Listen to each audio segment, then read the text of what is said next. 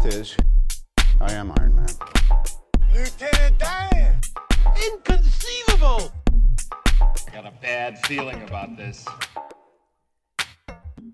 Hi, welcome to Flicks and Clicks. This is Keelan Cienfuegos, and I'm joined by my brother Tyler.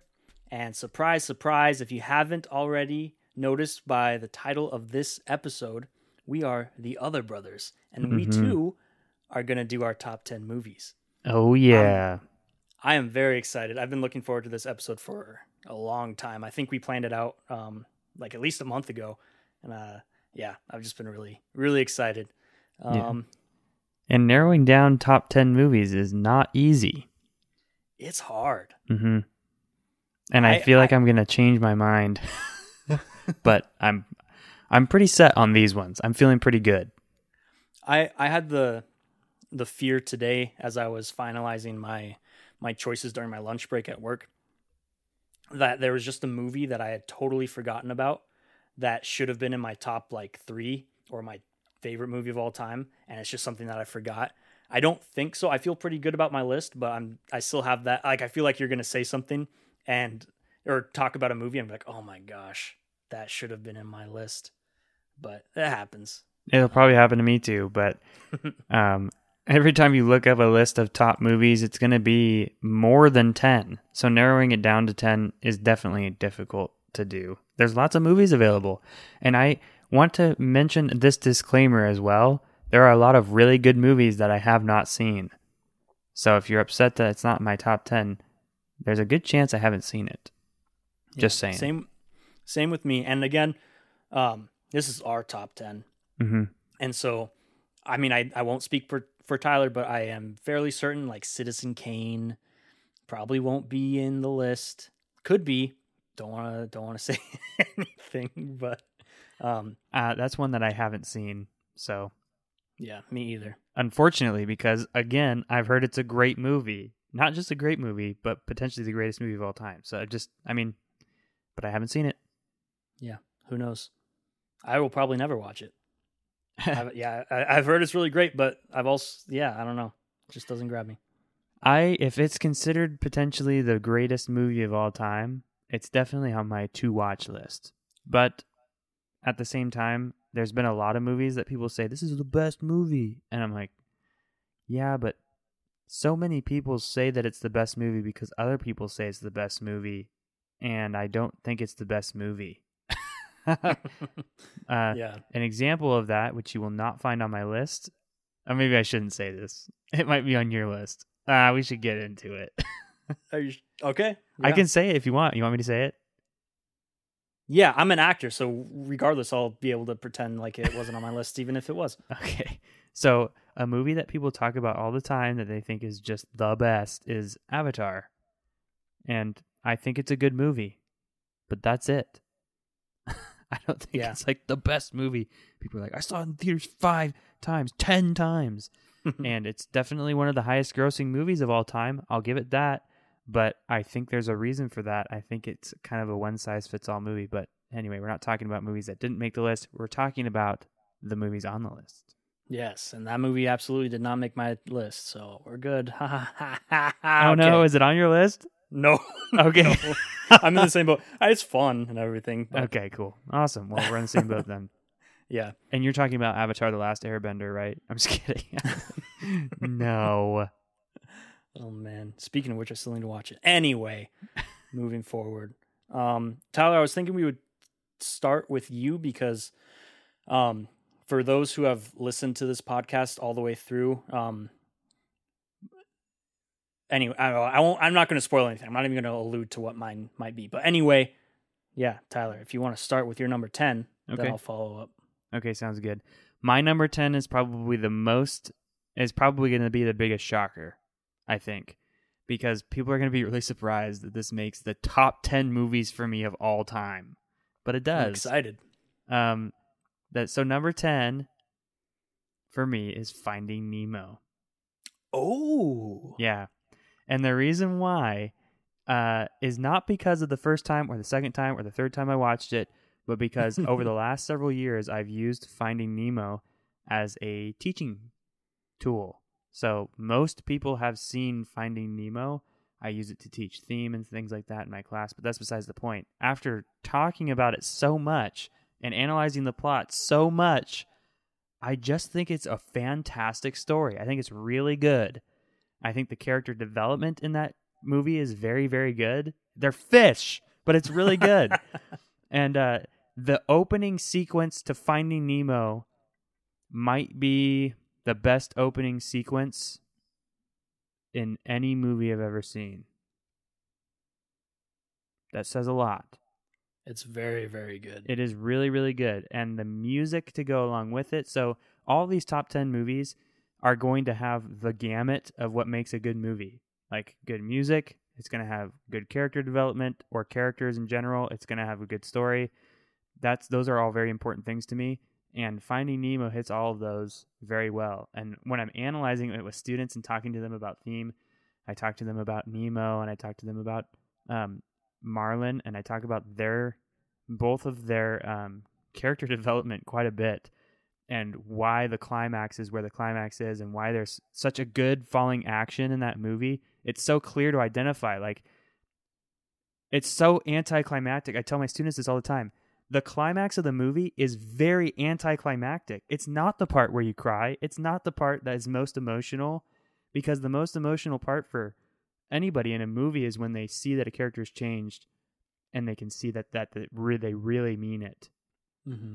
You know, in basic storytelling is what I mean. And so think about this with me, everybody who's seen Finding Nemo.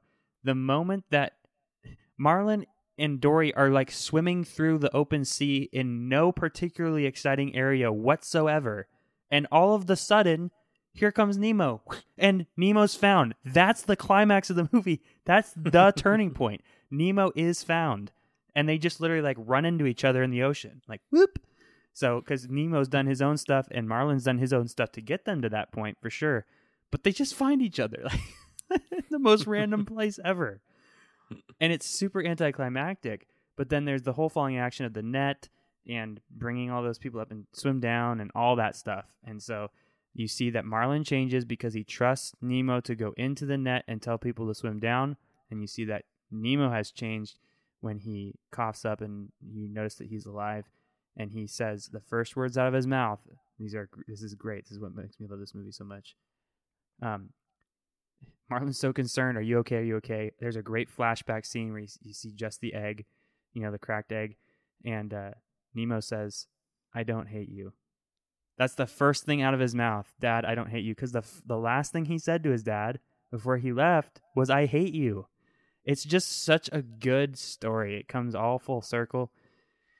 Ah, and the music is fantastic. I listen to the music all the time on my own. So underrated, even by myself for a while. Finding Nemo, fantastic story. Pixar's always good at telling stories, but I think they did an absolutely phenomenal job with Finding Nemo. Man, you're making me want to watch it again. I don't think I've watched it in, I don't even know how long, but dude, wow.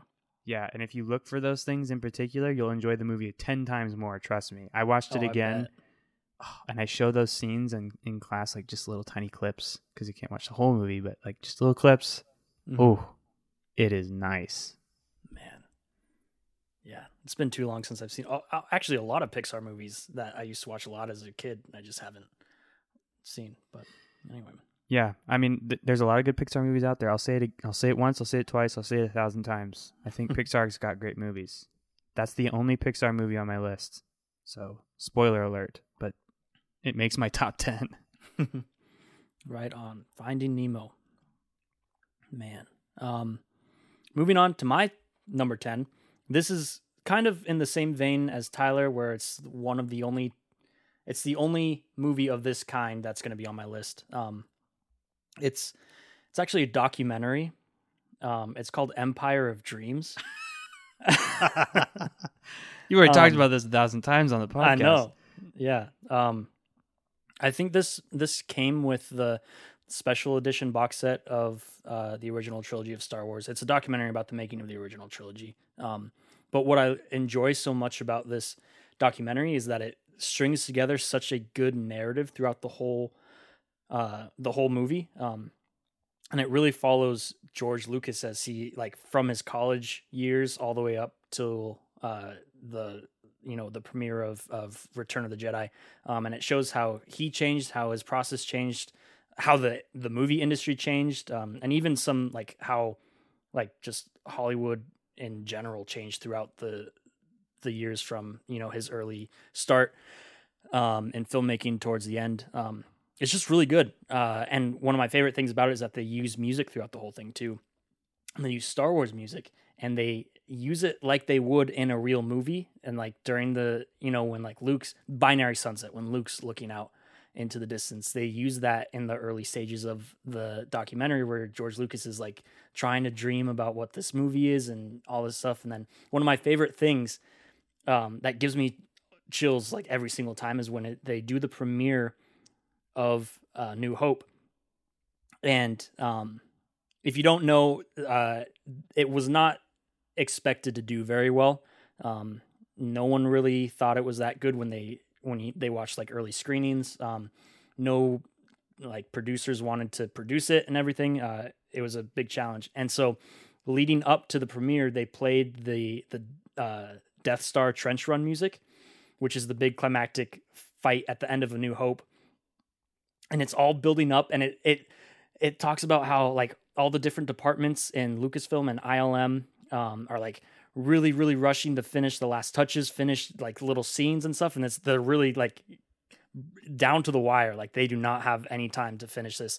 And the music is building, and it's one of my favorite pieces of music in Star Wars. And then the movie premieres, and then it just erupts, just like the Death Star explodes, and everyone's like crazy cheering and clapping. And it's really good. I think it's a very well-made documentary. I watched this just as much as I watched the original trilogy growing up. Yeah. I was just, oh man, I watched it last night even in preparation. That's amazing. I remember watching it with you several times on loop even. Mm-hmm. I love this. I'm not like a cinephile or anything, or someone who's like is really, really, really into movies, but I love movies a lot, and I really love Star Wars, and this just captures the magic of filmmaking, in my opinion. I don't know. I mean, I've done short films at college, but I've never been exposed to that, like the real, the full movie making process. Yeah, and this is like really fun to watch, and I can live vicariously through watching this a little bit. Mm-hmm.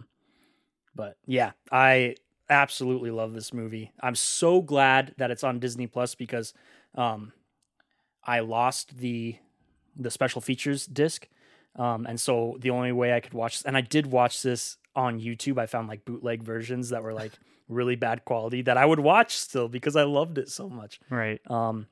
But yeah, that's my number 10. That's the only documentary. I felt weird putting it on there, but I felt even weirder not putting it on there, because it's one, I mean, I probably watched it most out of most of these movies that are on my list. So I felt like it needed to be on there.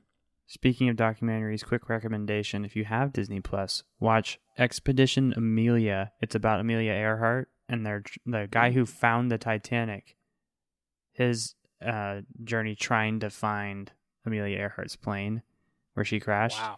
Wow. So if you're interested in that kind of thing, I highly suggest that you go watch it, especially if you like documentaries. Keelan, you would love it. Yeah. But anyway, small recommendation. So is it my turn for number 9 already? I think so, yeah. Holy smokes. All right, my number 9 is Back to the Future. Ooh, oh. that's the first one that's going to get you. Oh, my gosh. Dude, what a great movie. All around, probably the funnest one on my list, potentially. And honestly, what an awesome concept, and for its time, in a similar way to Star Wars, really great for visual effects and the way that they made it work, and like just the hoverboard, the actual DeLorean, the fact that they picked a DeLorean, y'all, to be the...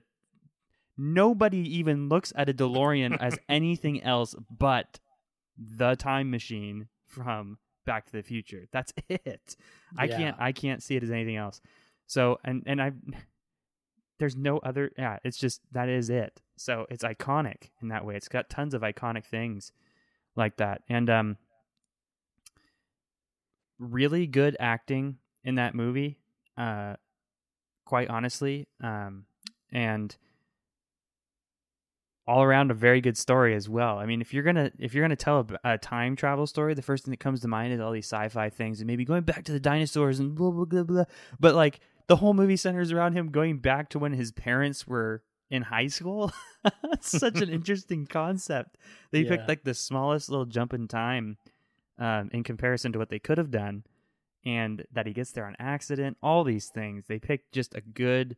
It's a really good story. I think it's fantastic. Really good one-liners, a good mix of humor in there as well. And really the whole trilogy is fantastic. But I just put the first one on here because it's hands down, in my opinion, the best one. Hands down the best one. Why can't I remember the actor's name? I should have Michael Fox. Michael J. Fox. Michael J. Fox, fantastic, acting.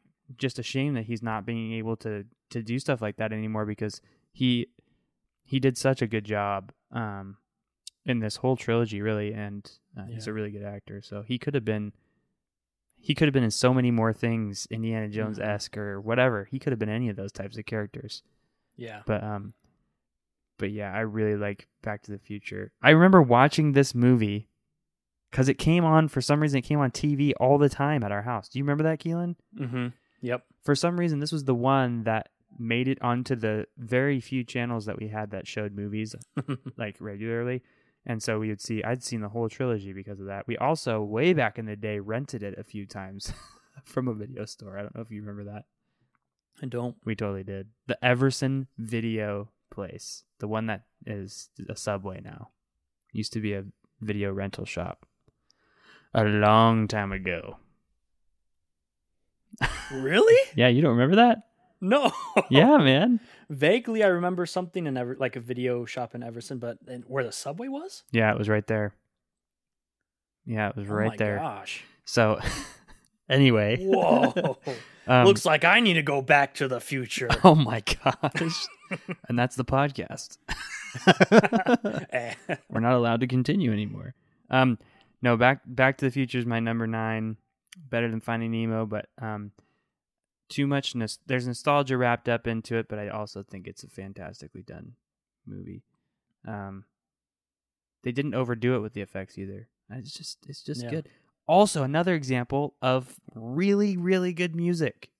Fantastic, yeah. Really good music. Like, I listened to not just the actual score itself, but also the actual music choice. They got some songs for that show. Oh my gosh, you guys. They picked the right songs. Like, so opening up with Back in Time, like Huey Lewis and the News. Oh, God, I love it. I love it. So, very good movie. Yes, love it. Man, I can't believe that's not on my list. Oh, that's the one that I was worried about. And we're only at number 9. Oh, can't change it now. It's locked in. You texted me earlier and said locked in. So I know. I was all Back proud. To the Future will never be on your top 10. I know. I'm not allowed to watch it. Oh, jeez. That'd be a different list. So 10 movies you would have to watch for the rest of your life. You couldn't change. Ooh. That'd be a different one. That'd be a different list. Let me tell you right now. Yeah, absolutely. Otherwise, I'd be depressed. That gives you an idea of what's coming next.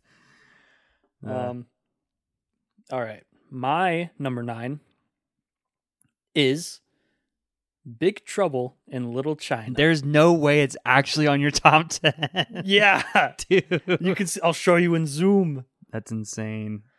I love this movie so much. It's our dad's favorite, or one of his favorites. So he grew up watching it, and it's just a ridiculous, silly 80s movie about a trucker who gets just in over his head with like deep Chinese magic in San Francisco, and there's a whole underground labyrinth of like tunnels and monsters and crazy old wizard dudes, and oh, it's so good. The music is really good, but it stars Kurt Russell, who just nails the part of Jack Burton. He's just like, he's just this trucker who's kind of sleazy, but he, you know, he has a heart of gold, you know, he does the right thing in the end. But, oh, it's just, I love that movie. It balances comedy and action, in such a good way, at least for me. That being said, I did show it to all my friends at college last year because I got it because I worked at a FYE, which sells used movies and stuff, and I found it on Blu-ray for like $5. I was like, heck yeah, I'll buy it. And I was like, we gotta watch this movie, it's so good. And everybody hated it. I was the only one who liked it. But yeah, no, I really love this movie. I still love that movie. It didn't make my top 10, but I still love that movie. And it's like, you're totally right. I don't think there's another role on the planet Earth that was made more for Kurt Russell than Jack Burton. Like, he just nails it. And the way he delivers his lines is just so funny. Did you pay your dues, Jack? Yes, sir. The check is in the mail. And he's talking to himself over the CB.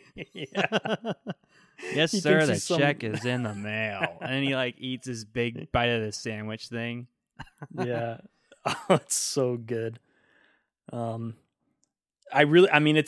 don't have much more to say on it because it's not like a super fan, like, objectively speaking, it's not like there's not deep themes or anything with it, but I just really, really enjoy it. It's a comfort food movie for me.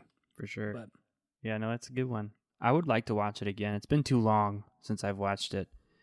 I'm pretty sure I watched it with Melanie, my wife, for you listeners. I'm pretty sure I watched it with her once. I said, this is my dad's favorite movie, and she was like, what is this? It is a weird one.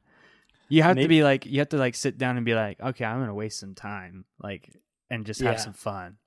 Yeah. But it carries, like, it keeps the momentum up, like, the entire time. It just keeps getting crazier and crazier. Yeah. For sure. No, it's a good one. It's worth a watch for sure. I remember there's a part where he runs over the old wizard in his semi truck, but he runs him over, and then he looks in the mirror and he stands up. The wizard does that he just ran over, and then like white light starts to stream out of his eyes and his mouth, and he's like doing all these hand things. And my friend Cole, if you're listening, I know you listen to some of these. He was very scared of this part back when we were really little, when we were probably a little too young to watch a movie like this, but we would watch it. And that, even me too, that was the part where we would kind of just like turn away because it was a little spooky, but yeah, good times. What a movie. Oh my gosh. Remember when the guy like blows up? That's his power. He like blows up and explodes. Oh, and the thing that Jack Burton cares about most for the majority, the reason why he's like really in deep with like solving this mystery is they steal his truck, and his truck is called the Pork Chop Express.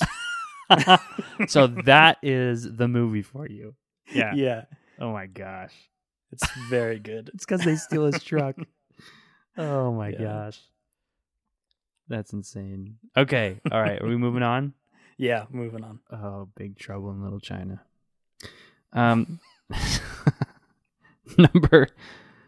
It sounded like an expletive. I know.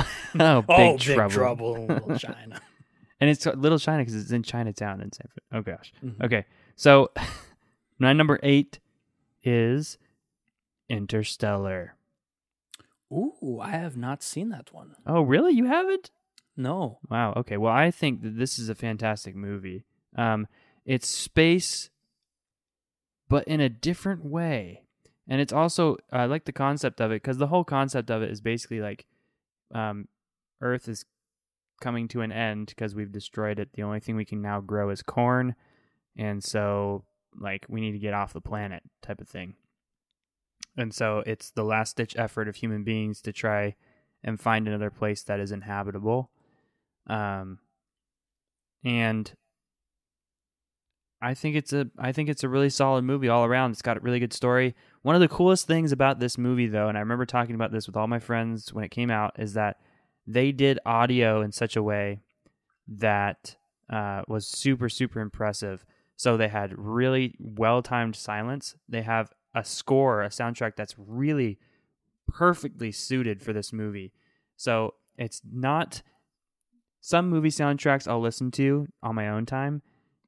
Some of the tracks maybe from this one, but the tracks are literally designed for what is happening in the movie to such an extent that it's kind of hard to listen to just driving in your car. It's literally supposed to sound like, you know, creepy in space, what's going on type stuff. It's not a scary movie, but it is definitely I don't know if I'd put it in a thriller, but it's a weird one, definitely kind of a mysterious. They also did a lot of scientific research for this movie, which is another reason why I think it's so good, is like, what would it be like if you got too close to the singularity of a black hole? Like, how would it warp time and how would things be different? There's a point in the movie where, spoiler alert, if you haven't seen Interstellar, it's not a huge deal, but because they know about it, but they got a buddy in the ship, and they know that when they send people down to this planet, every 5 minutes is going to be equal to like 4 years. And they end up, you know, running into a little bit of trouble, and they end up being on the planet for like, it's literally like 10 minutes of the movie, and they get back up to the ship, and the dude has aged, you know, 8 years. He's been sitting up there for 8 years waiting for them to come back. So it's just, it's insane.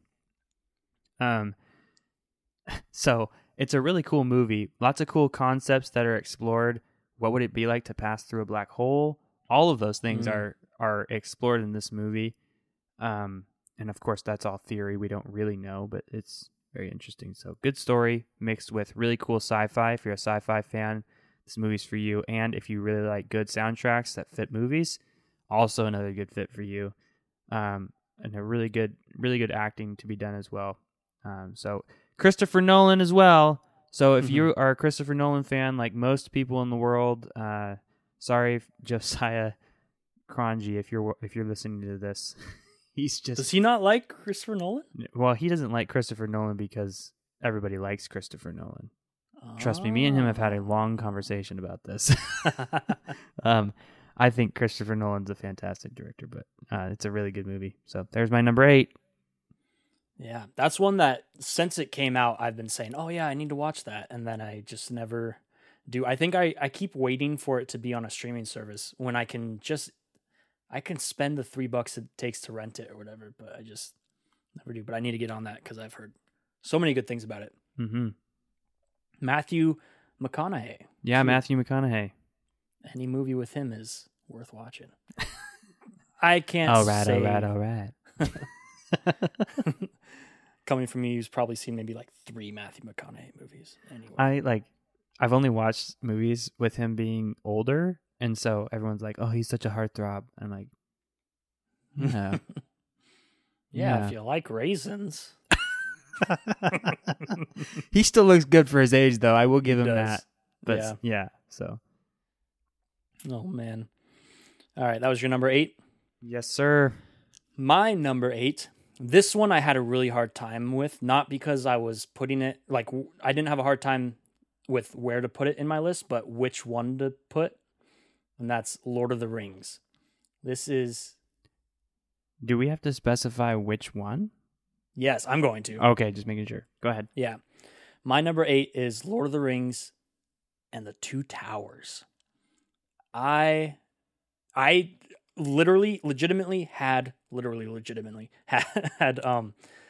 all 3 of these at various points when I was making this list. And it wasn't until at lunch today when I decided that Two Towers was going to be the one I pick. When I first watched I was a pretty late bloomer when it comes to Lord of the Rings watching. I was, I think, like 8th grade. I had seen bits and pieces before, but aside from that, haven't watched them. And then the first time I watched them, I was at a movie marathon where we watched all 3 of them, extended edition, at Micah's house, actually. And I remember like really crying at the end of it because I was like, this is amazing. How could I have missed this, you know? And the reason why I picked number 2 is I think it has all the highs that are from the other movies. Like one Fellowship, you know, misses some of the things, and Return of the King misses some of the things, and granted, Two Towers probably misses some of the things too, but I think it's the most consistently great in my eyes. They're all really great movies, but I mean, it has everything from like really good character development from, you know, like especially Sam, Frodo, and even Gollum has a huge arc. It has a huge, like, you know, the great battle at Helm's Deep. Just amazing, the ending with Gandalf coming over the ridge with the sun on his back, and the music, and Sam's speech is one of my favorite moments in all of like fantasy. It's so good. It chills every time. I'll say that a lot probably, but yeah, I think especially Gollum, and you know, he's in for maybe 5 seconds in the Fellowship, but I mean, Andy Serkis, it just absolutely kills it as Gollum. And especially with, he has more of an arc in this one than in the other ones. Well, and rather than three, but yeah, no, it's just, it's so good. The Fellowship is split by this point, and so you get a bunch of different storylines in different areas of Middle-earth, and it really like broadens what you think of when you think of Middle-earth, at least in the film. Rohan is one of my favorite places in Middle-earth. And the music that accompanies it, and the riders of Rohan, and it's just, it's so great. And I love, it was really hard for me to pick number two, but if I had to, gun to my head, I would probably pick this one as my favorite. It just has everything that I want out of a fantasy movie, or story for that matter. Really, really good. Yeah. So just to be clear, the other ones don't even make the list? They don't even make the list. Wow. I don't know. I guess we didn't really talk about these types of rules, and it's fine if you have multiple from a series. I stuck to one movie from a series, more so because I just wanted to rattle off a bunch of different types of movies, you mm-hmm. know? But yeah, I mean, if we were talking about just movies I enjoyed the most, and I could do as many from any series, it would probably be mostly Star Wars and Lord of the Rings and Harry Potter. Right. Like if I really had to boil it down to which movies I enjoy watching the most, those are the ones I always go back to. Right. But anyway, yeah, that is my number eight. Well, my number seven is Fellowship of the Ring. Ooh. Yeah. I think that this is the best start to a story that it's so relatable is the thing. You start in such a humble place, and then when you put it in perspective and you think about where they're going to end up and all of the things that they're going to go through, it's just amazing. They spend so much time in the Shire. And mm-hmm. I'm like, let me back up for a second. The first time I watched all of The Lord of the Rings, I was bored because I wasn't paying attention. So I could not get myself to pay attention because I couldn't keep up with all the names and the lore of the land and everything. And so it took me a couple watches in order for me to understand what was all going on and to understand the story. Once I did get it, wow. Like, I love the Lord of the Rings series. It's one of my favorite series of all time. Absolutely. It just took me a while to get there.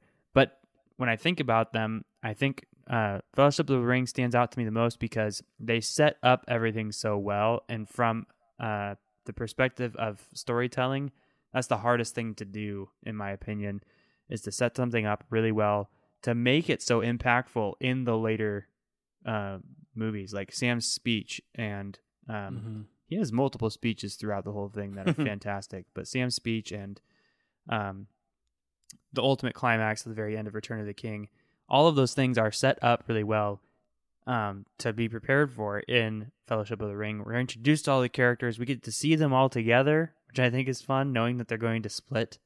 And yeah, I just think it's a really good start to a story because of that. It's relatable on so many levels.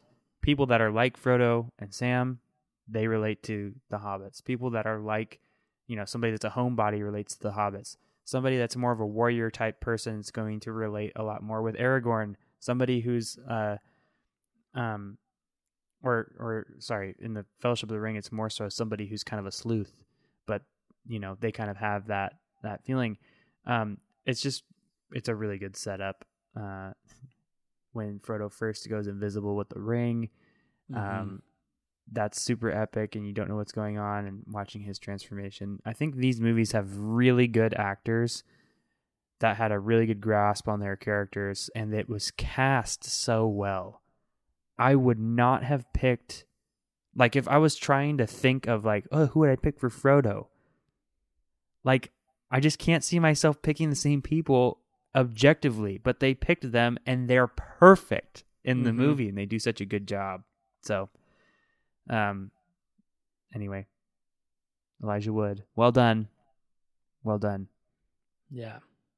Oh man.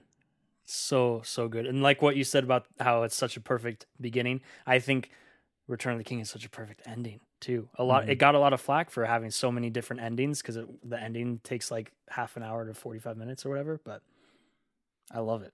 Yeah. Mm-hmm. World building is really good, and Fellowship definitely does a phenomenal job with that. Yeah. All right. Moving on. 7, Harry Potter and The Prisoner of Azkaban. Good. This is, I don't, at least in my like friend group at Corbin, I'm alone in this. But holy cow, I think this is far and away the best Harry Potter movie. Partially because it doesn't have Voldemort in it. Every single other one, except for Half-Blood Prince, kind of.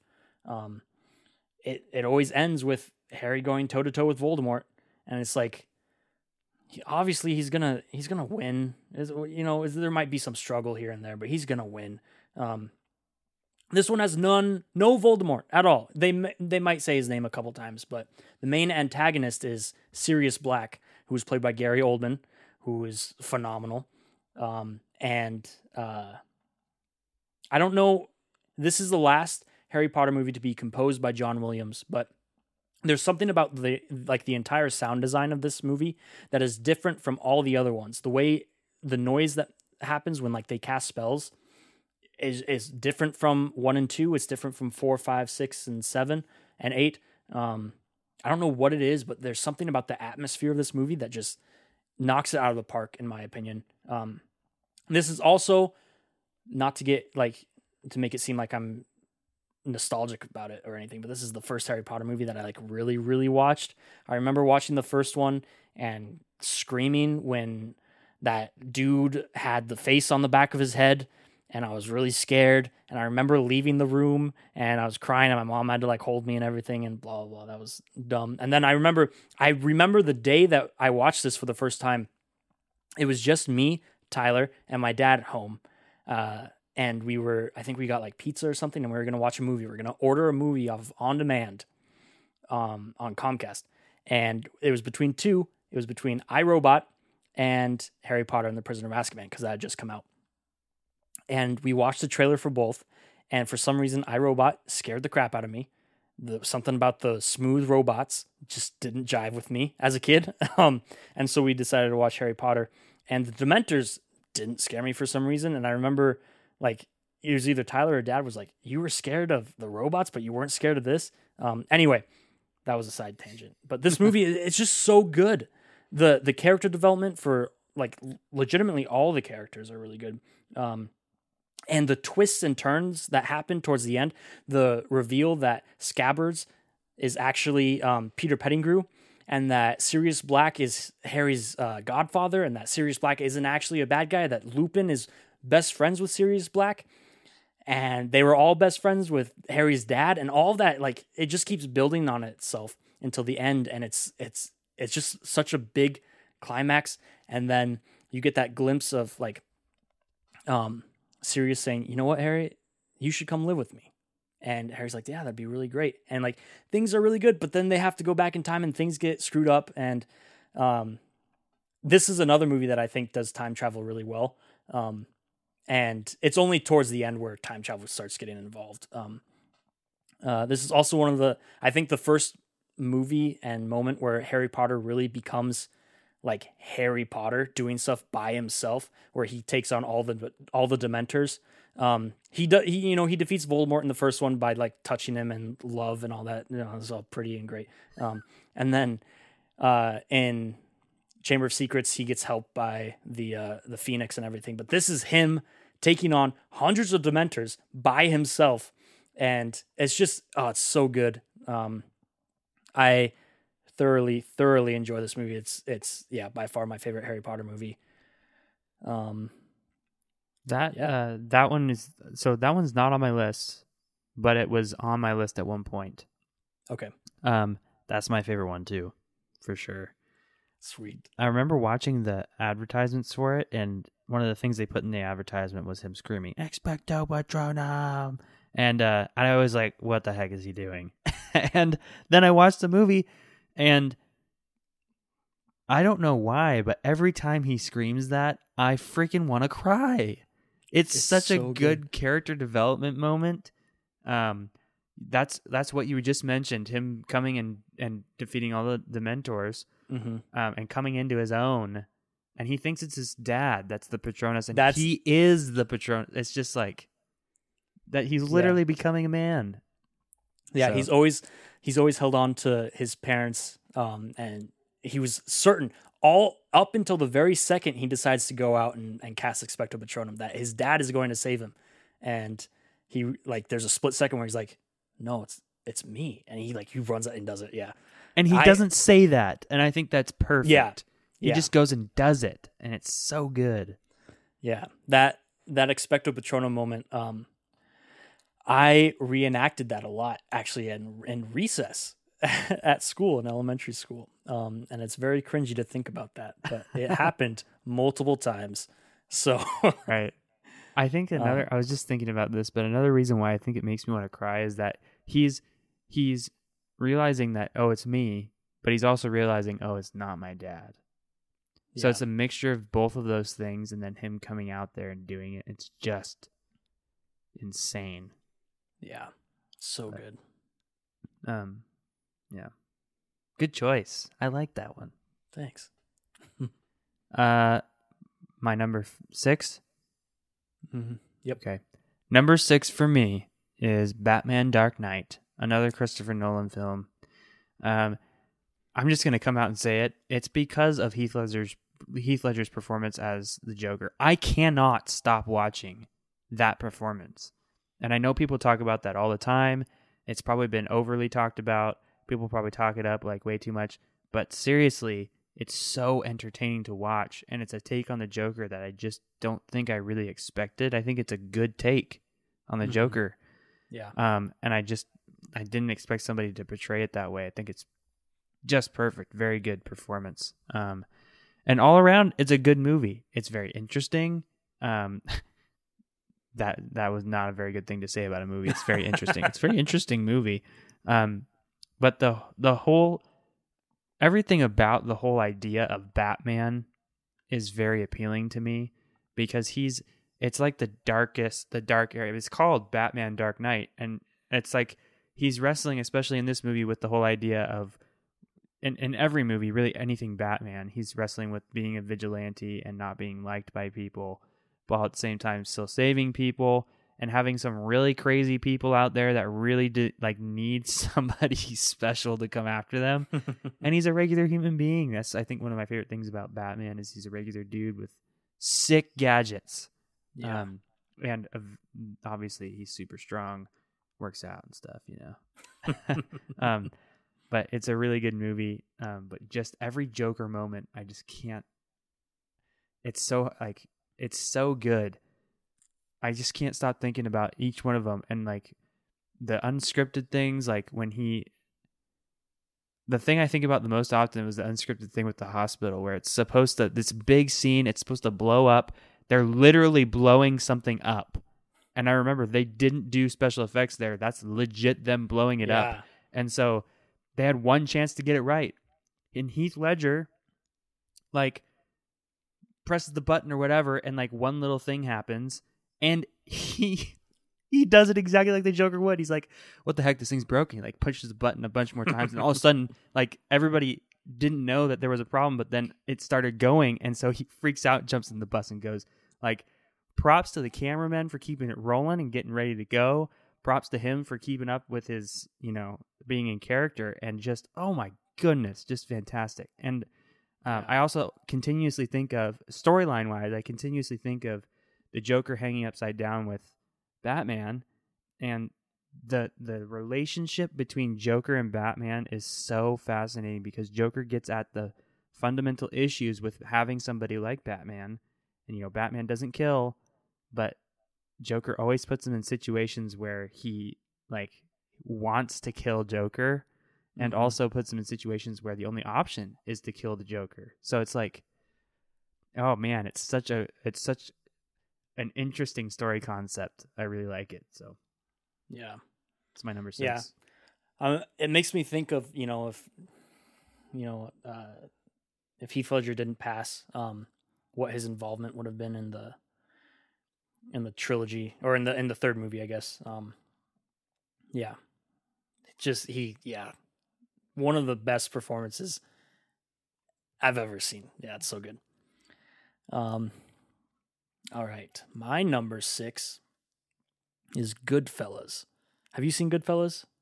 I don't think I have. No, it's a Martin Scorsese gangster film. If you say Martin Scorsese, you probably already pictured a gangster film. But nice. It follows Henry Hill, who is a real person, and it's not super truthful, I imagine, but it follows him as a kid in the 50s all the way through the 80s, when he joins the mob and eventually gets out and becomes he testifies against them. Then goes into witness protection. But this is one of the movies that I saw on TV. I think it was a Saturday, and I was just trying to find something to do. I was flipping through the channels, and I managed to catch this movie as it started. And I was like, oh, I heard a lot about this. I'll try watching it. And I was hooked the entire time. And it's a pretty long movie. And, you know, it has Robert De Niro and Joe Pesci. Joe Pesci, if you don't recognize the name, he plays one of the robbers in Home Alone. I don't know what his... Not Marv, the other one. Oh. Harry. Yeah. No.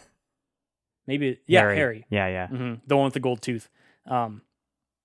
He is so, so good in this movie. And I remember, I think before watching this Home Alone was the only movie I saw Joe Pesci in.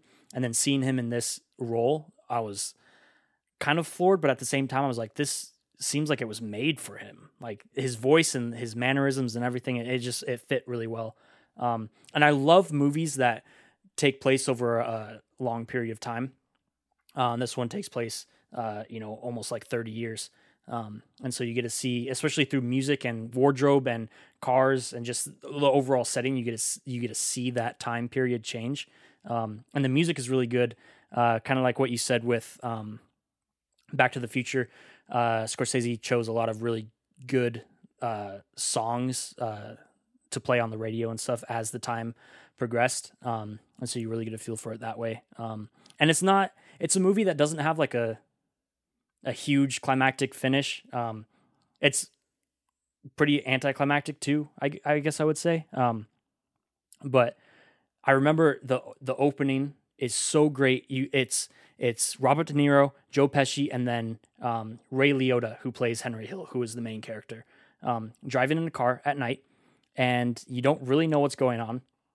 They're just driving, and then you hear this like boom, boom, boom, boom, boom, and they're like, what, did we hit something? And they pull over, and they all walk to the back, and they see their trunk getting hit, and so they open it up, and there's a guy who's all beaten up and tied up. And then Joe Pesci grabs a knife and stabs him a bunch of times. And then Robert De Niro walks over and shoots the guy a bunch of times. And then Ray Liotta goes over and he slams the trunk down. And then it like freeze frames on him. And it has a little voiceover. And he's like, ever since I was a kid, I wanted to be a gangster. And then it opens up with like the bam, bam, bam, bam, bam, with like the big band jazz music. And it's such a, like a strong, like, just a big bang to open up the movie. And it's all about Ray Liotta growing up thinking he wants to be a gangster, and he gets in there and he's like, these people are crazy. they're killing people. I don't want to be part of this. And he struggles with it, and then he, you know, goes into drug addiction and everything, and then it follows his story about finally getting out and turning on all these people who, like, really were like, you know, it's all about family and stuff. And he's the one who said he believed in that, and then by the end he turns on all of them because he has to get out to save his family and everything. It's like, it's so good. And yeah, I absolutely love this movie. Yeah. That's insane. I can't believe I haven't watched it. It sounds like a great movie. It's really good. Goodfellas. Yeah. It's definitely, well, obviously, yeah, it's up there in my favorite movies of all time. But yes. Anyway. Dang. That's my number 6. You want to watch that one for sure. You should. I have it. I might have a digital code, maybe. But I have to take you up on that. Okay. We're halfway there. My number 5. Number 5 for me is Gladiator. Yes. Very good movie.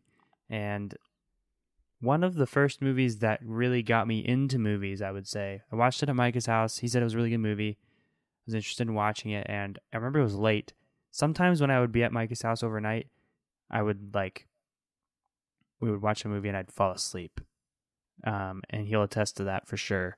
But with this one, it was late enough to where I might have fallen asleep, but I didn't, because I just liked it so much. Micah fell asleep because he had watched it before several times. But I did not fall asleep. I was like, oh, I got to watch this movie. It's so good. And it was a really good movie. I really like the idea of a fallen hero who's misunderstood. They didn't fall because they were bad necessarily, but because they're misunderstood, or, you know, politics in this case, or assassination. Yeah. And who doesn't like a good revenge story?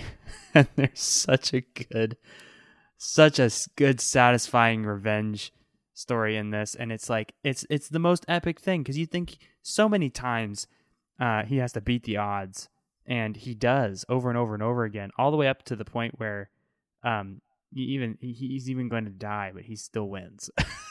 Yeah. Oh, it's so good.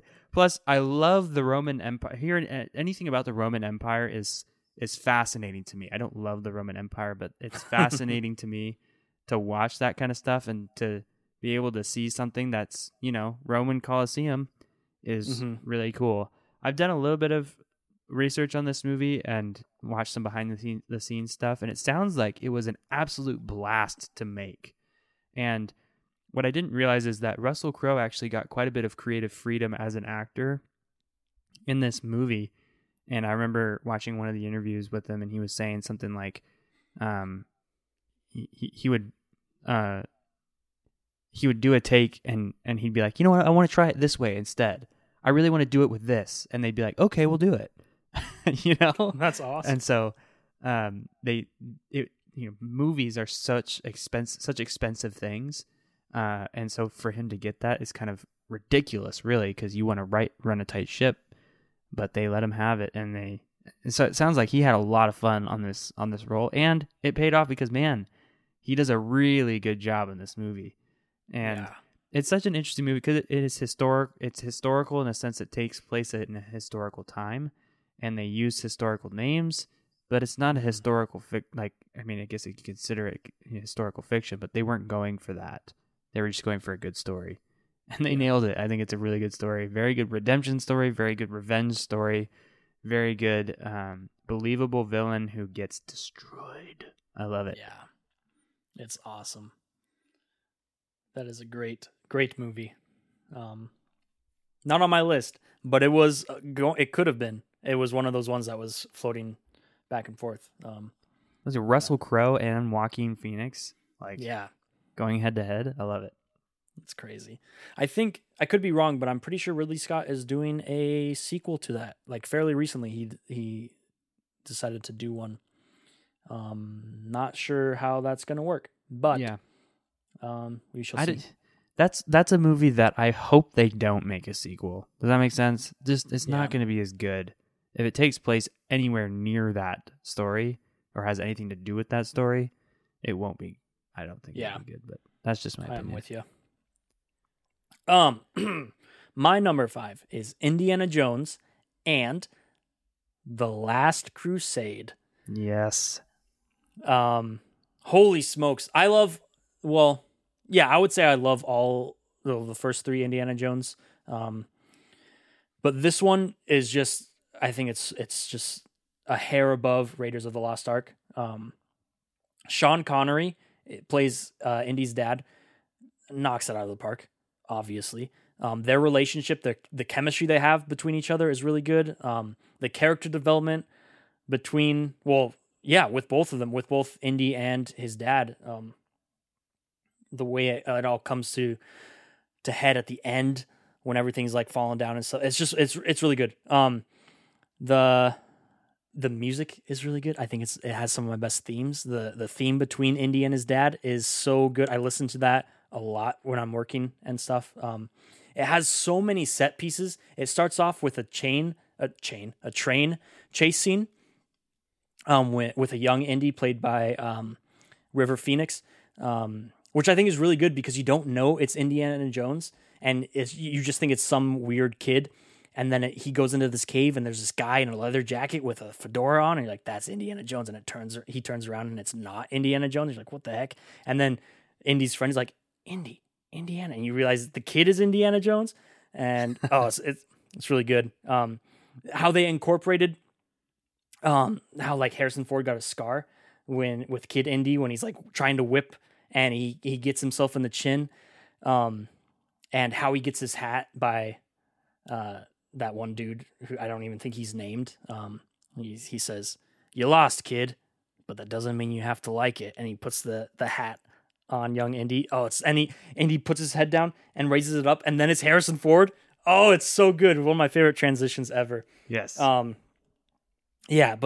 train chase, it has a boat chase, it has a plane chase, and it has a tank chase / fight scene between Indy on a horse and just a tank. Just that happens. It's really good. And then, the relationship between Indy and his dad, I think, is very, very beautifully done in this movie, which is, it's Indiana Jones. It's just a fun action movie, but I think that relationship and the development is just so, so awesome. And it's really heartfelt. And, they ride off into the sunset at the end.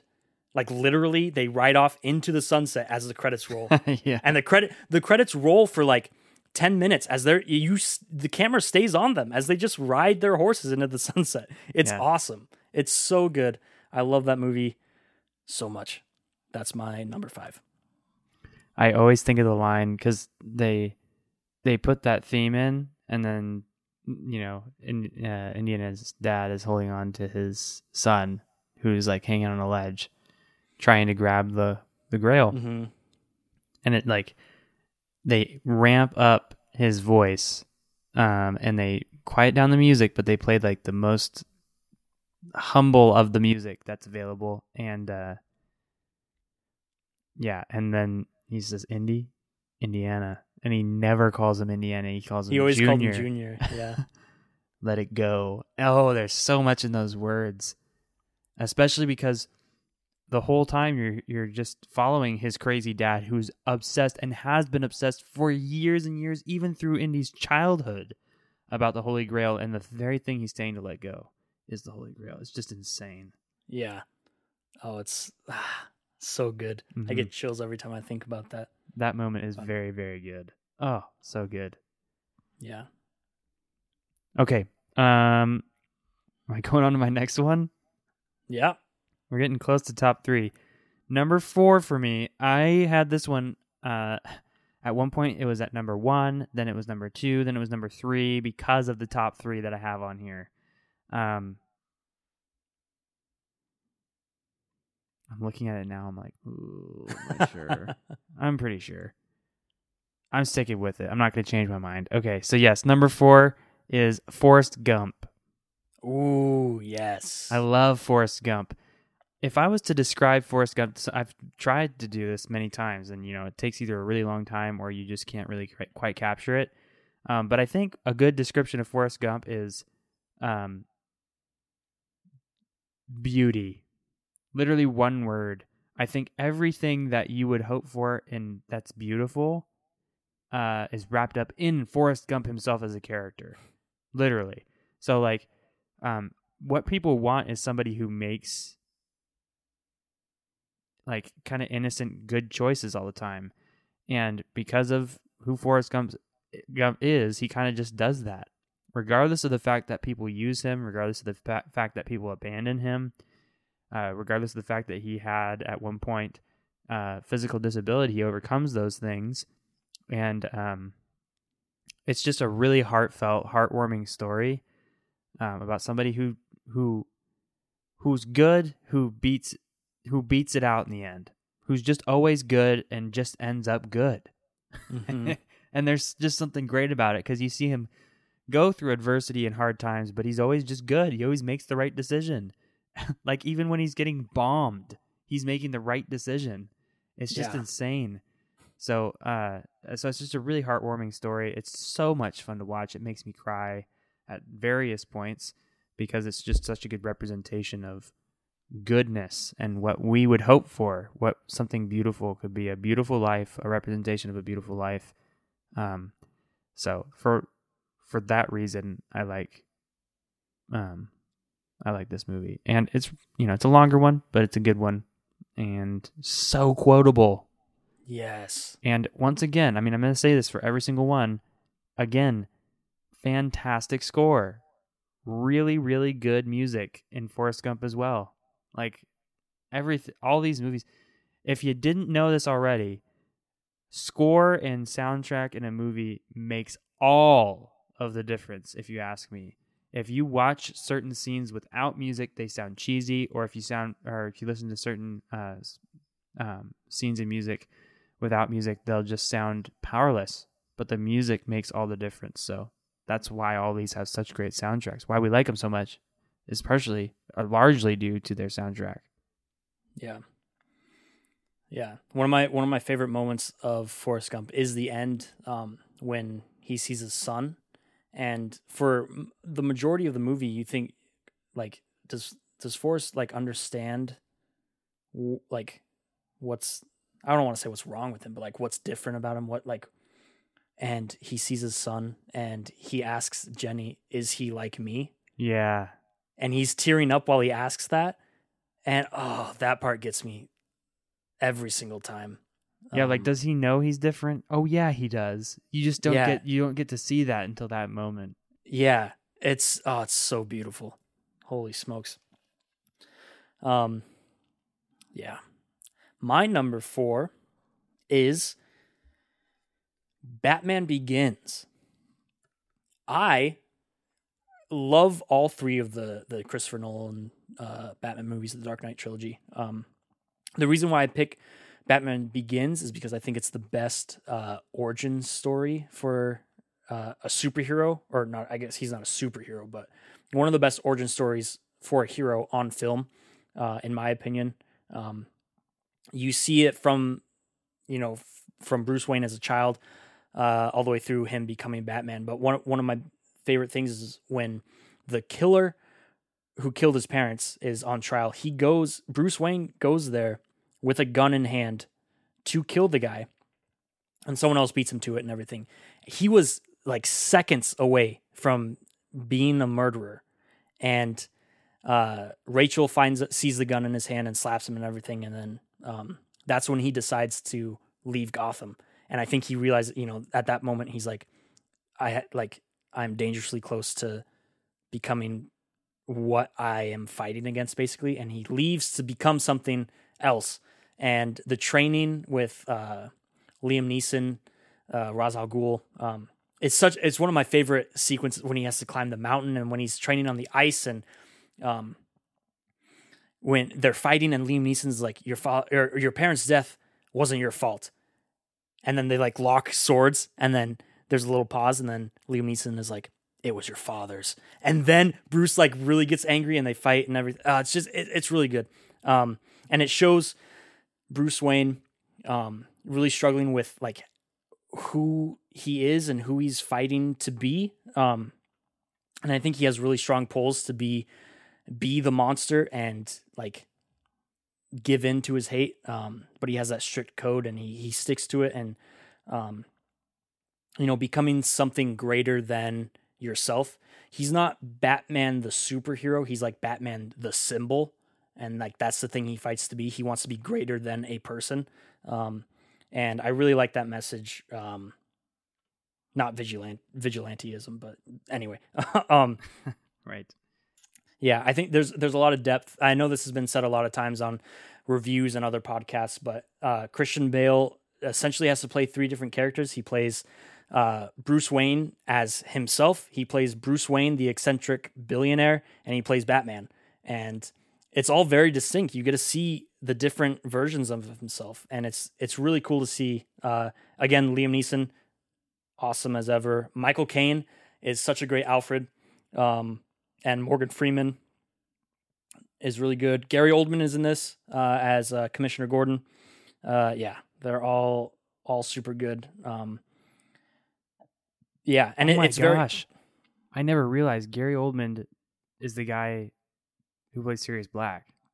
Yeah. Mm-hmm. I was like, why do I recognize that guy? That's why. Okay, oh my gosh, wow. Yeah. Okay. Yeah, and it's a very grounded story, and that could be said about all the Christopher Nolan Dark Knight movies. But I remember growing up, the Batman movies that I watched were the ones with like George Clooney, and the ones with like nipples on the bat suit, and everything was latex, and it was really weird.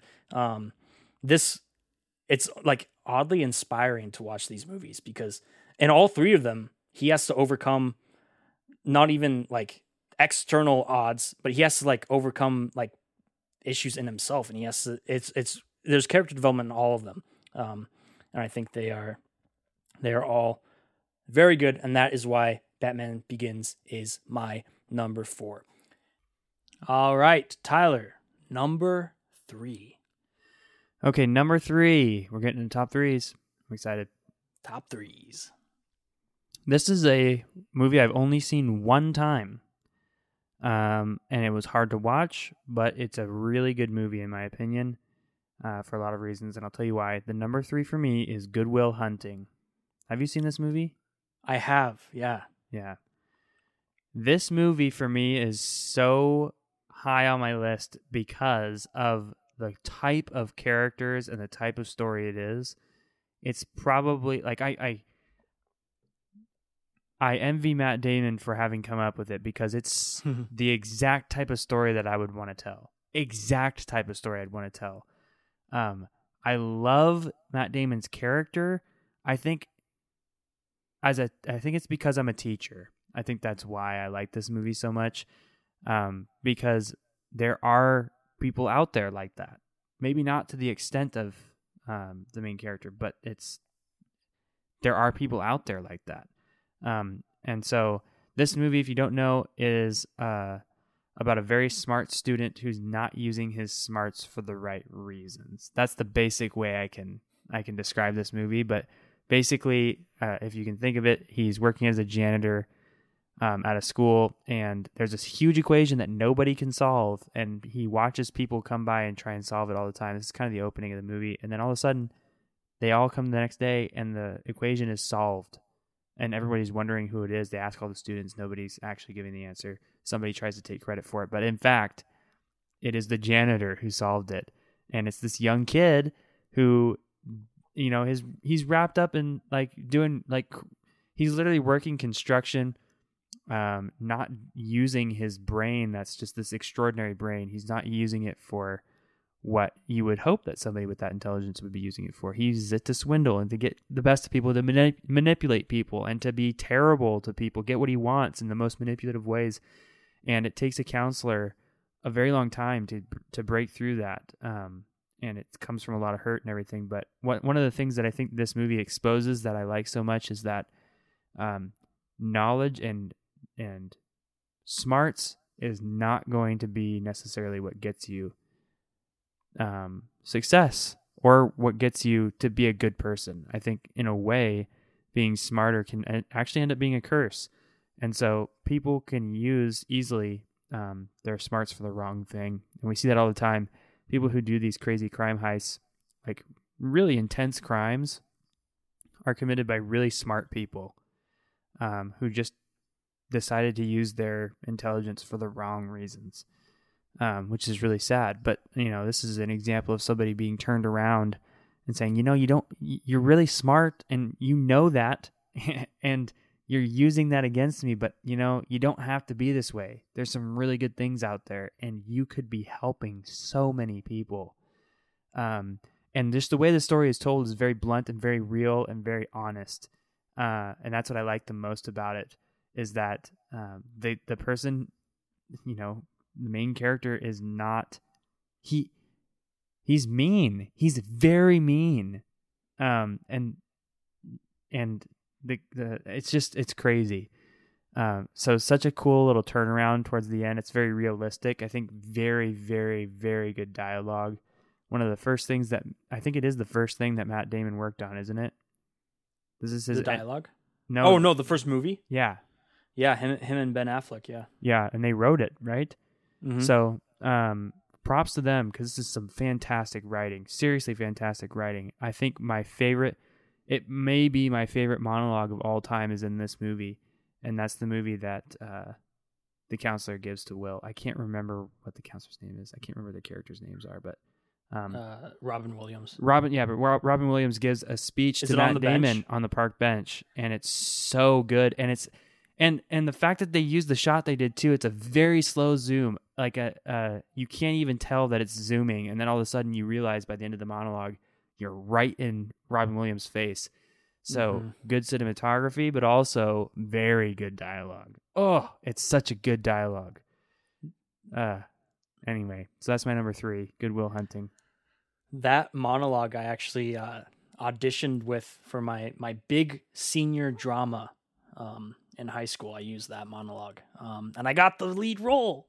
And I got to watch all my friends die. It was great. Oh my gosh.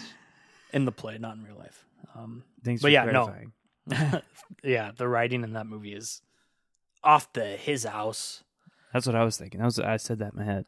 That's probably what they thought when they wrote it too. They probably have little footnotes in there like, this is off the his house. This is off the his house. We gotta make this. Oh my.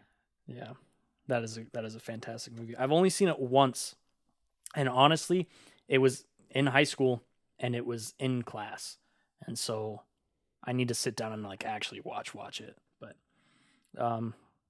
my number 3 is Into the Spider-Verse.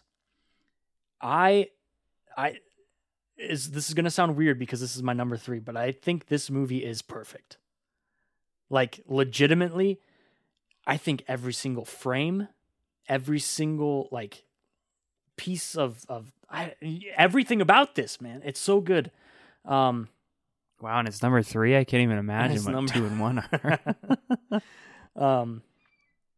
I think the action is really great, but what really impresses me about this movie, aside from the art direction, is it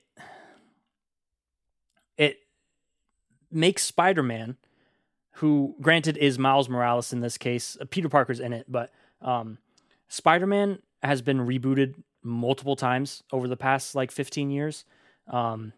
It seems overdone. This is like a really, really, really fresh interpretation of Spider-Man. And I was not expecting that going in. And so maybe my expectations were a little low when I watched it for the first time, but even though it follows some of the same moments that are kind of, you know, tried and true in Spider-Man, they do it in such a way where it like twists things and makes things their own, where when watching it, I was like invested, even though I like was kind of like, I kind of expected that to happen. But at the same time, I was like, thank goodness that happened. You know, like it's just really good. The music, again, is really good. Miles Morales' character, I think, is really good. His relationship with the other dimensional Peter Parker is really good. Jake Johnson, I think, is who from New Girl plays Peter Parker. He does such a good job. Nick Cage is in it as Noir Spider-Man. John Mulaney is Spider-Pig, which just should not make sense, but for some reason it makes sense in this movie.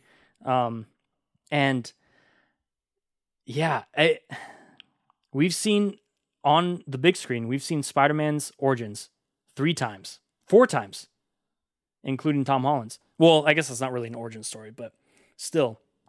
But it's just, it's so powerful in this one.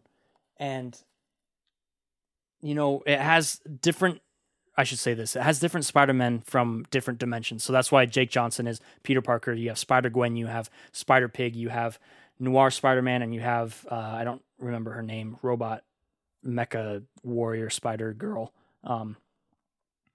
And it seems like that's a lot going on, but they make it work, and it's not a long movie by any means.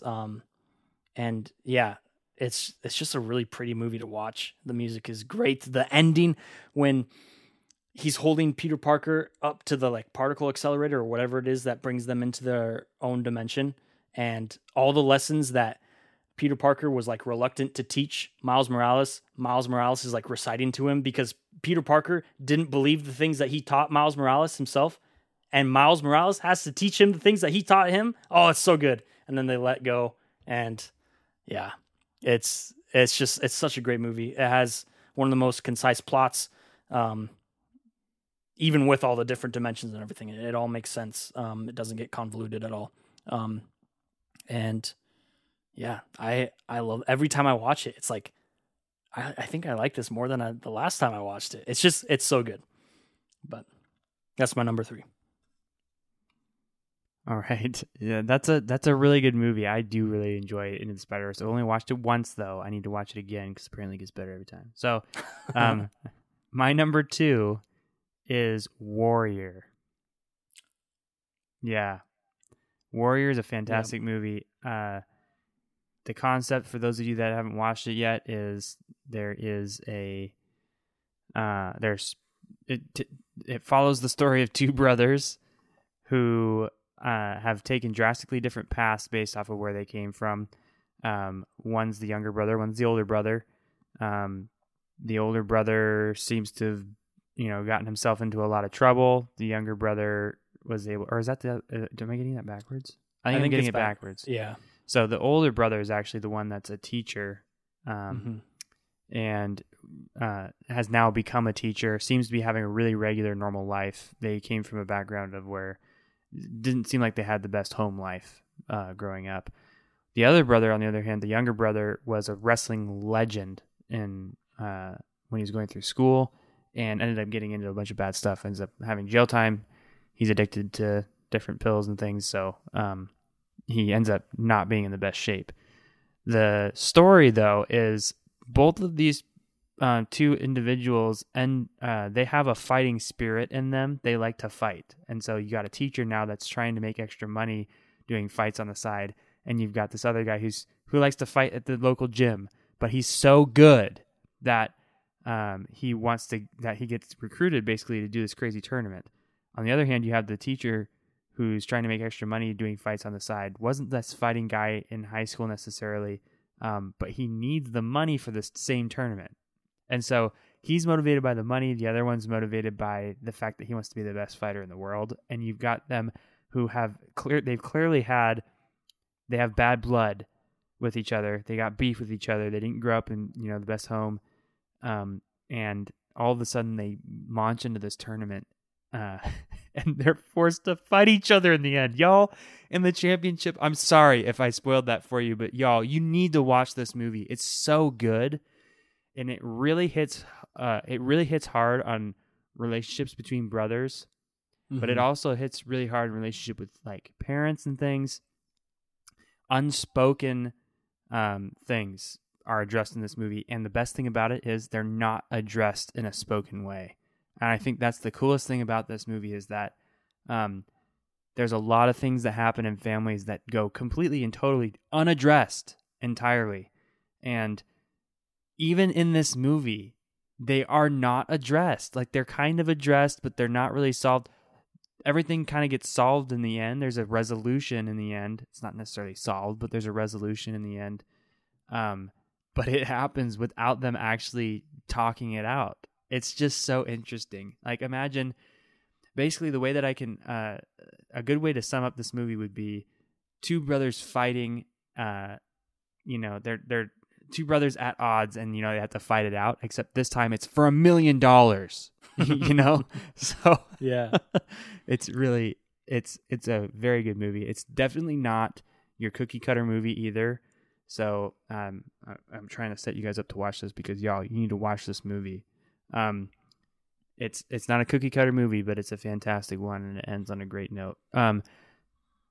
Similar to that, the soundtrack is not anything that's particularly like, oh my gosh, I'm going to go listen to that when I go home. But they picked the right songs for the right moments.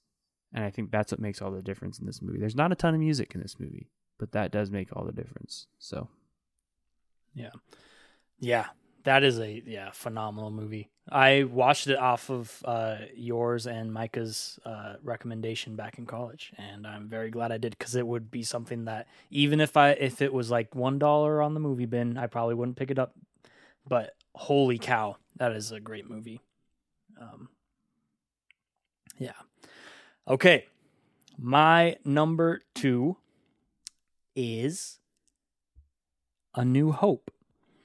If you watch the Star Wars episode, or when we ranked Star Wars, you'll realize that this is my favorite Star Wars movie. So you can rest assured that there's not a Star Wars movie from me coming after this one.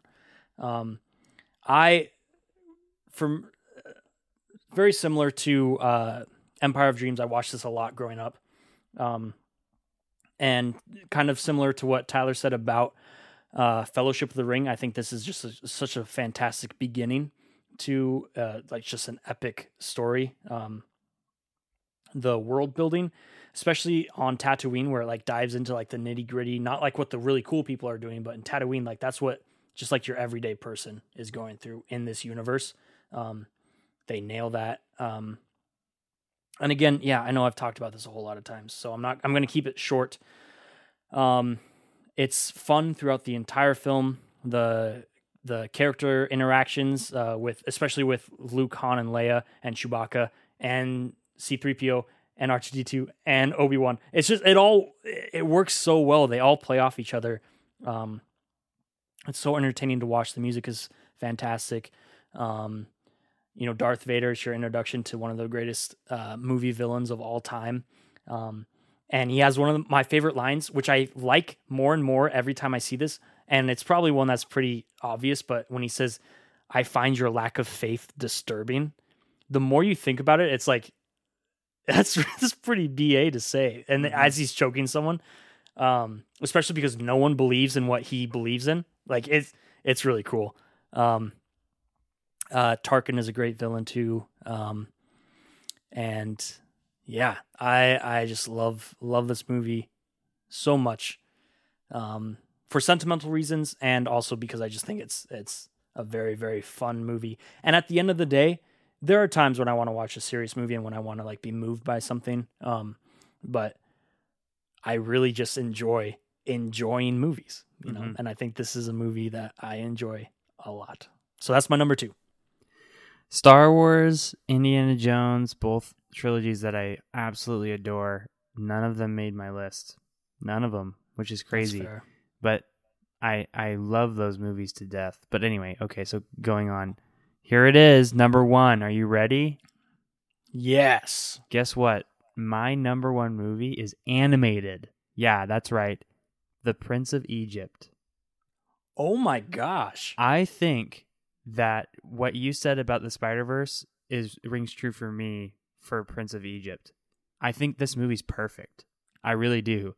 It, for its time in particular, it was even more perfect because it was innovative in its animation style. It was 2D with 3D elements, which you don't even see that now. It's either 3D or it's 2D, but it's a 2D animation movie with 3D elements. Like there's a point in time where it like pans around Moses' head in the valley and you can see the whole valley, or there's different, 3D elements that they kind of throw in there. So it's really interesting animation style, but the music in this movie is all around, by far, the most emotional set of songs that I've ever come across. Like, there's just so many fantastic songs in this movie, and every part of it is so good. Oh my word! So, think about this for just a moment. So, You watch any little tiny bit of documentary you can get on this, and trust me, you'll see it too. Somebody just said at DreamWorks, they're like, what if we did the story of Moses? And then someone was like, I like that. Let's do it. And then they paid so much attention to it. You guys, they were like, this is people's Bible. Like, we're going to do an animated movie on this. And they're like, yeah, and we got to do it well, because if we're going to do it, we got to do it well. And so the whole thing opens up with that whole Burning Bush song, and it just puts white text over black screen. This is the story of Moses from the scriptures, and like it just lays it out, and it says that people have been reading for thousands of years. This is the best depiction that we can. We took it straight from the Bible, and here it is. That's what they started with. That's awesome. And then, so it wasn't like a disclaimer, sorry if you don't believe it. It was just literally like, this is the story of Moses from the Bible, and we tried to do it as best we could. There you go. And they did it so well. And the fact that, I still can't believe it, but seriously, an animated musical movie is my favorite movie of all time. Number 1. It's a really, really good movie. So the Burning Bush scene, There Will Be Miracles, is a fantastic song. And just think about the opening too. Like, you know, you see all the workers working, all the Hebrews working in Egypt, getting whipped around and everything. And then just the lady just, deliver us, like at the very end, and then just boom, to black screen. It's such a cool opening.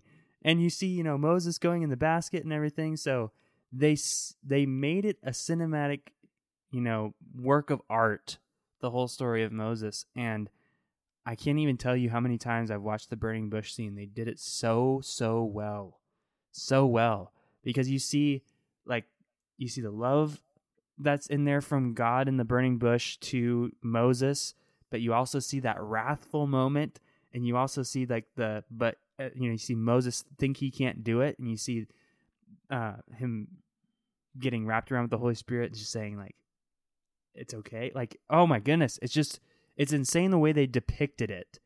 I'm surprised that they depicted it so well and so satisfactorily, if that makes sense. So The burning bush scene, very emotional. Seeing like there is humor. They mix humor into this story, and like so they took such an ambitious project, and yet they pulled it off. I'm very impressed. So anyway, that's my number 1, The Prince of Egypt. I think fantastic music, fantastic voice acting, amazing animation, and really overall good use of the story. It's great. Yeah, I remember watching it as I don't remember much about the movie. I remember watching it as a kid. It was one that we watched fairly often, either at our house or at our grandparents' house. But yeah, I've definitely been meaning to watch that again. You should, because as an adult, it's a whole new experience and a good one. Yeah.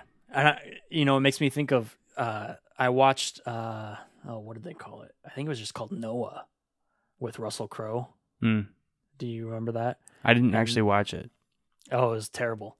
It was really bad. So I heard. Yeah. But that's cool. That's cool that they were respectful about what they were telling. Yeah, and not trying to make it an action movie about monsters and lightning, rock, right, demons and stuff. And it's not like, I want to be really clear about this to those of you that are listening. It's not just because they paid justice to the story of Moses, and I'm like, ooh, I like the story of Moses, and I'm glad it's a good representation of it. It's a great movie. Stand alone. I don't care if you just literally, it's a great movie. The music is so good. Like, oh man, it's just so good. I gotta stop.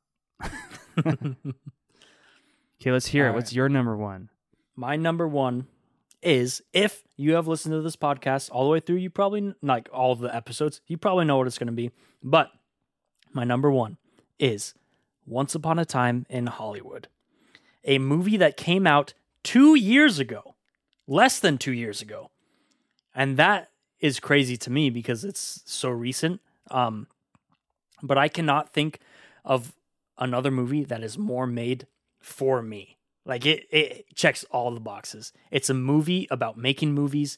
I love documentaries. I love the behind-the-scenes footage of movies, and I love great acting and stuff. And this just marries all of it together, and it's so great. Starring Brad Pitt, Leonardo DiCaprio, Margot Robbie. I can't think of a better like trio than that. Even though Margot Robbie doesn't really interact with either of them much, but just it's a star-studded cast.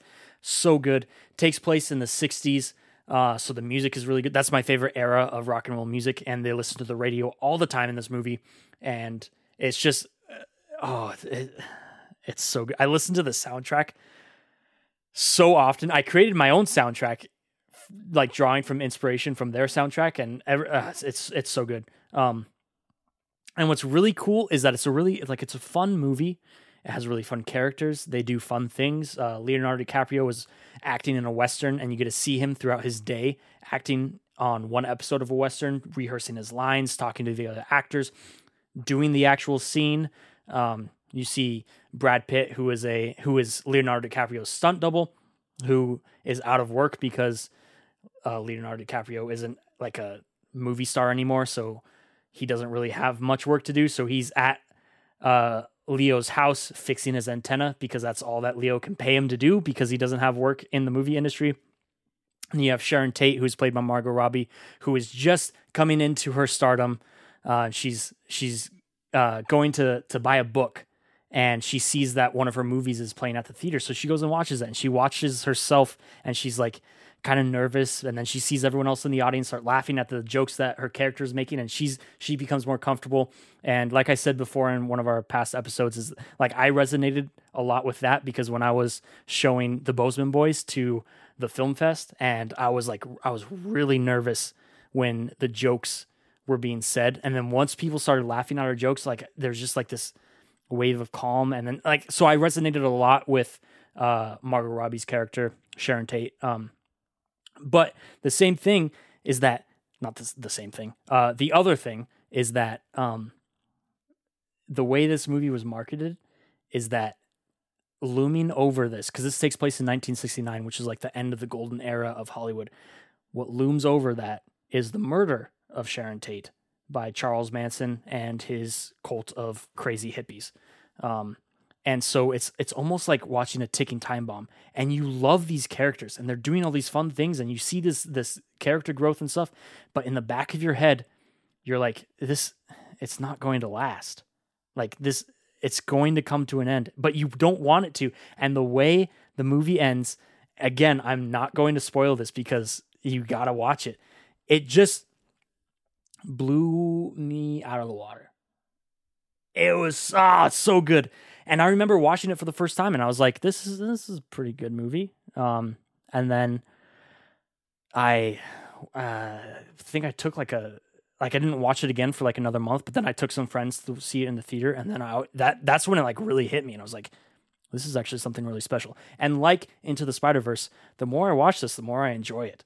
And the way it plays with so like Leo's character's in a Western, and he's like faking being in a Western. He's in the Western clothes and he's acting and all this stuff. And then Brad Pitt's character is on his own adventure in the real world in the 60s, the late 60s. And the way it's shot is like a Western. It's so, the cinematography, everything just, it's like, I said this about Into the Spider-Verse, but like this movie is perfect.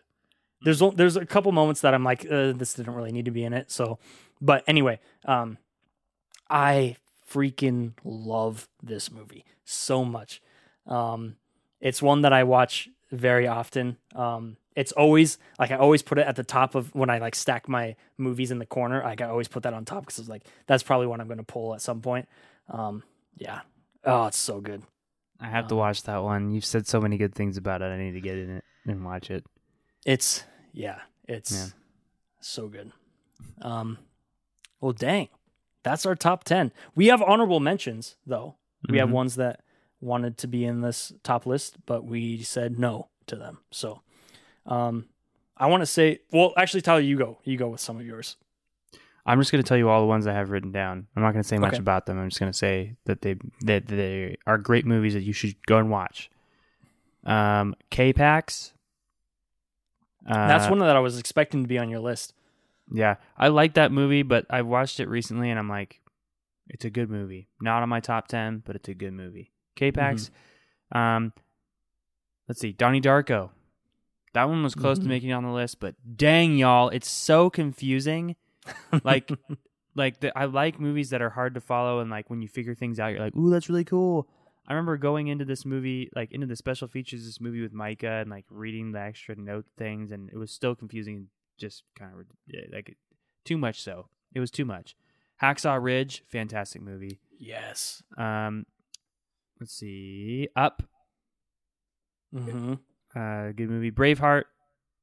1917, very recent. Yes, that's a great movie.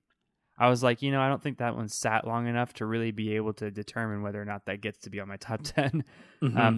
Django Unchained, same director. The first time I watched something from Quentin Tarantino, I thought, this guy's ridiculous. But what he makes are works of art. He's got a really, really specific style, but they really are works of art. So Django Unchained is a really good movie. So, and if you watch anything from Quentin Tarantino, you can probably make a prediction as to what happens at the end of Keelan's movie, Django Unchained, any movie with Quentin Tarantino. He just slaps you in the face. You got to have a strong stomach to watch some of his movies, all of his movies. But. Yeah. Anyway, those are the ones that were on my honorable mentions list. What about yours? My honorable mentions, Gladiator is on my honorable mentions. That almost made my list too. Let's see. I had Lion King, the original Disney one. So great. That holds a really special place in my heart because Tyler, you and I, when we were on a Disney cruise, when I was like really like fighting internally, like who do I want to be kind of thing. And then we saw the final scene on the big screen now. It was a big moment. Robin Hood, the Disney version, the animated one. That's one that definitely needs to be in Kingdom Hearts. I don't know why it's not in Kingdom Hearts. It seems tailor-made to be in Kingdom Hearts. Or Kingdom Hearts is tailor-made to involve Robin Hood. Remember the Titans. If we did this podcast episode a year ago, Remember the Titans probably would have been like number 3 for me. Mm-hmm. That movie is fantastic. I wish the top 10 was like a top 50, The last one I want to talk about is Blade Runner 2049. The reason why I love this movie so much, and I was really fighting to put this on my list. The only thing is I've only seen it once. I have it, but I've only seen it once. The thing that blows me away about this movie is that the main character, Ryan Gosling, is not the main character of the story. This movie is a sequel to Blade Runner, which was made in the 80s, starring Harrison Ford. Ryan Gosling goes through this journey where he views himself as the main character. And he thinks this story is about me. And he realizes by the end, it's not about me at all. It's about someone else who the audience has barely seen. And it's like oddly beautiful and kind of sad, but... That's really interesting. Yeah. And he has the most screen time and everything. And you're led to believe that there's a, like...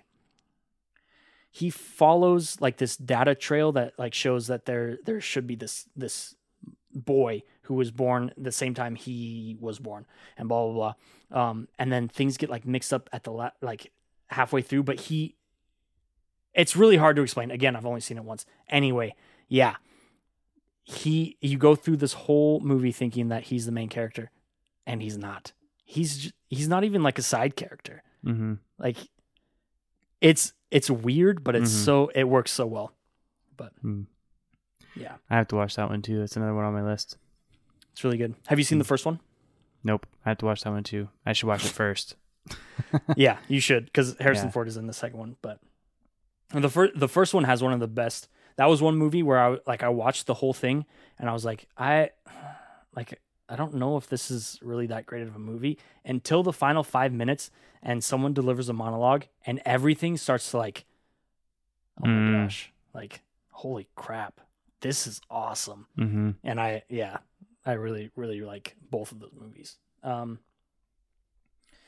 Yeah, really quick to give thanks to our Patreon VIP supporters. These are the people who have been donating money towards us, which again, you do not have to do. We very much appreciate it, but all of our content, we strive to make free for everyone. But we want to give special thanks to Jordan Hem, who you've seen on this podcast multiple times, Justin and Becky Neal, and Josh Ferreira. Thank you guys so much for being our Patreon VIP supporters. We appreciate you so much. If you guys want to support us financially, patreon.com/flicks and clicks is a good opportunity to do so. We have 3 tiers. I believe it's $5 for tier 1, $10 for tier 2, and $20 for our VIP tier, which gives you special access to have like conversations with us and maybe dictate like what topics we have on our show. And then you also get a very special shout out at the end of our show. If you want to follow us, Twitter at Flicks and Clicks. That's FLIXANDCLIX. If you're watching this podcast or listening to this podcast, you know how to spell it. So there you go. Instagram is at Flicks_and_clicks. That's how you find us on Instagram. Just had to get that out of the way. Mm-hmm. Tyler, do you have any final parting words for our audience? Go watch all the movies we just said right now. If you haven't watched them, go watch them. They're really good. You'll see why we love them so much. Maybe you won't like them, but honestly, you one of the cool things about doing a top 10 list is I think you find out a lot about the person, because you know what they value and you know what they think is very good in a movie. So now you kind of know a little bit more about me. We know a little bit more about Keelan too. Yeah, and that was one of the main things that I was really excited about for this episode, especially not only since you and I are brothers and Micah and Derek are brothers, and so we had that like brothers and other brothers and all that stuff, but like we already did a top 10 movies, like Flicks and Clicks as a entity already did top 10 movies, but that's all subjective. Mm-hmm. And so there's so many other people that have different opinions about different movies. And so I was really excited to do this. Yeah, for sure. There it is. Coming up next on Flicks and Clicks, I think this is the last episode on our schedule. So who knows what's coming next? Oh my gosh. We have some ideas. The one that we were planning to do next or last week, we're postponing until we can have everyone on board for it, because that's going to be a fun one. We have one with Travis, Micah, and I about the philosophy of video games. That's going to be a really good one. Stay tuned for that. More movies and stuff for sure. Yeah, stay safe out there. If you see a rattlesnake, steer clear, is what I've heard. If you have the opportunity to steer, otherwise, run. Yeah. Yes. All right. Thank you guys. We will catch you on the flippity flip. Oh yeah.